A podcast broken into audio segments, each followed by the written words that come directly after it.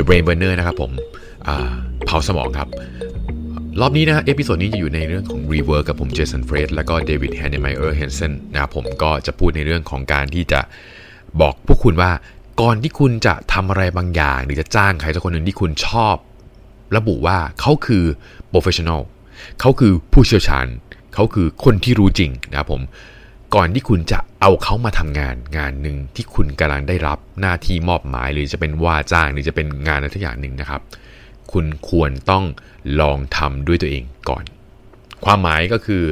คุณควรจะเข้าใจธรรมชาติของมัน เช่น ผมอยู่กับบริษัทที่เป็นเทคโนโลยีนะครับผมไม่ว่าจะเป็นเรื่องของบล็อกเชน NFT เรื่องของการพัฒนา AR VR development อะไรพวกนี้นะครับผมบางครั้งจะมีปัญหาคือ AE PM ไม่เคยเข้าใจเลย เข้าใจผิวเผิน แต่ต้องนิดๆหน่อยๆนะครับผมแล้วก็สุดท้ายเนี่ยปัญหามันเกิดครับเพราะอะไรฮะเพราะว่าคิดว่าตัวเองเข้าใจ แต่ในความเป็นจริงคือ มันทำได้แหละ จ้างใครมาสักคนนึงเดี๋ยวก็ปล่อยให้คนที่มันเชี่ยวชาญทำไปนะครับผมอย่าจ้างใครมาทำหน้าที่ หรือมาทำงานใดงานหนึ่ง ฟังก์ชันใดฟังก์ชันหนึ่ง โดยที่คุณยังไม่เคยลองทำลองศึกษา และทำความเข้าใจอย่างท่องแท้ครับผมนะฮะถ้าหากงานงานนี้หรือหน้าที่นี้หรือฟีเจอร์ตัวนี้ครับผมคุณได้ลองศึกษามันมาอย่างดี ลองลงมือแตะต้องมันนะครับใช้คำว่าแตะต้องนะไม่ใช่หมายความว่าลงมือเป็น develop ไม่ต้องไปเขียนโปรแกรมอะไรหรอกนะลงมือเข้าไปคุกคีเข้าไปอ่านข้อมูลกับมัน เยอะๆลองผิดลองถูกกับมัน ลองใช้บริการมันก็ได้ครับผมคุณจะเข้าใจ ธรรมชาติของงานครับผม คุณจะเข้าใจว่าผลลัพธ์ที่ดีที่สุดควรจะเป็นยังไง ความเป็นไปได้ของงานนี้มันจะเกิดขึ้นได้ดี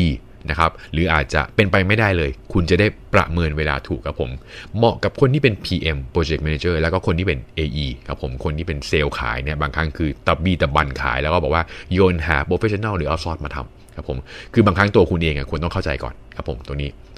คุณจะสามารถบรรยายถึงลักษณะงานได้อย่างชัดเจนครับ และรู้ว่าควรจะตั้งคำถามอะไรบ้าง เมื่อคุณต้องตอบลูกค้า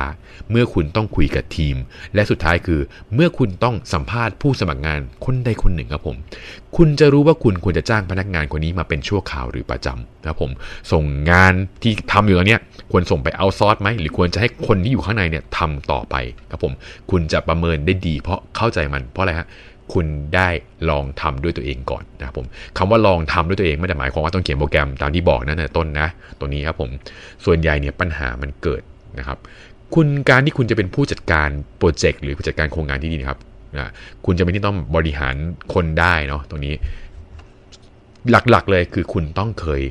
ทำมันมาหมดทุกฟังก์ชันแล้วเกี่ยวกับงานงานนี้ครับ คุณจะรู้ว่าเมื่อไหร่คุณควรจะวิจารณ์งานของ คนที่ทำงานกับคุณ เมื่อไหร่คุณควรจะประเมินหรือบอกความไม่ได้ให้แก่ลูกค้าครับ และเมื่อไหร่ที่คุณควรจะให้กำลังใจทีมครับผมไม่งั้นคุณจะตะบี้ตะบันในการที่จะตำหนิทีมอย่างเดียวเลยครับผมเพราะคุณไม่เคยลองทำอะไรด้วยตัวเองมาก่อนเลยครับผมไม่ได้คุกคลีเลยครับผมตัวอย่างก็จะมีเรื่องของบริษัทเอ่อ37 Signal นะครับผมก็ไม่ได้จ้างดูแลผู้ระบบจนกระทั่งหนึ่งใน คนที่เข้ามาดูแลทำงานตัวนี้นะครับที่ที่ที่ทำให้ตลอดเวลาเนี่ยนะครับใช้เวลาตลอดช่วงฤดูร้อนครับผมติดตั้งเซิร์ฟเวอร์จำนวนมากด้วยตัวเองเพียงคนเดียวครับ ในช่วง 3 ปีแรกครับผม ทีมทีมนี้ครับทำหน้าที่ดูแลลูกค้าทั้งหมด ดังนั้นก็เลยต้องจ้างพนักงานดูแลลูกค้าในภายหลังอีกทีหนึ่งครับผมคือหนึ่งในหนึ่งในทีนี้ต้องดูแลสุดท้ายก็เลยต้องมาจ้างครับผมก็คือหมายความว่า แต่ก่อนเนี่ยให้ทีมภายในที่ทำ support ตัวนี้นะครับผมดูแลลูกค้าไปด้วยติดตั้งเซิร์ฟเวอร์ไปด้วย มันก็ waste time ครับก็เลยต้องมาจ้างพนักงานดูแลลูกค้าในภายหลังครับผมกลายเป็นว่ามันเหมือนกับการเลี้ยงลูกบอลครับไปไกลเท่าที่สุดแล้วแหละแล้วสุดท้ายเนี่ยมันก็พร้อมที่จะส่งบอลต่อให้คนอื่นครับพอส่งบอลให้คนอื่นปุ๊บทำให้เรารู้ว่า เราต้องการคนแบบไหนก็คือไอ้ทีมที่มาดูแลลูกค้าต่อเนี่ยคนแบบไหนที่เราจะตัดสินใจจ้างเขามาดูแลดูแลลูกค้าต่อนั่นเองครับผมตรงนี้ มันก็มันเหมือนกับแบบเราต้องสกรีนได้ครับแล้วเราก็จะรู้ความเป็นไปได้ของโปรเจกต์นั่นเองครับผมหมายความว่าถ้าเราเข้าใจงานนี้ดีครับผมนะฮะยอมเสียเวลาคุกคีกับมันระดับหนึ่งครับผมเราเข้าใจทุกฟังก์ชันเข้าใจทุกปัญหาแล้วนะครับ คุณสามารถจะส่งไม้ต่อให้กับคนอื่นได้ง่ายขึ้น และคุณจะรู้ได้ว่า คนที่จะมารับไม้ต่อจากคุณเนี่ย เขาควรเป็นคนยังไงครับผม แน่นอนครับผม ความรู้ติดตัวที่เรามีอยู่ตลอดเวลาที่เราคุกคีกับงานของเรานี้นะครับ มันจะเป็นข้อดีที่ทำให้คุณไม่พลาดท่าและจ้างคนผิดนั่นเองครับผม ไม่อย่างนั้นนะครับ มันก็จะเหมือนกับ ถ้าเราไม่รู้อะไรเลย ตอบอะไรไม่ได้เลย ไม่เคยคุกคีกับมันเลย มันเหมือนคุณกำลังตาบอดแล้วคลำทางในความมืดนั่นเองครับผม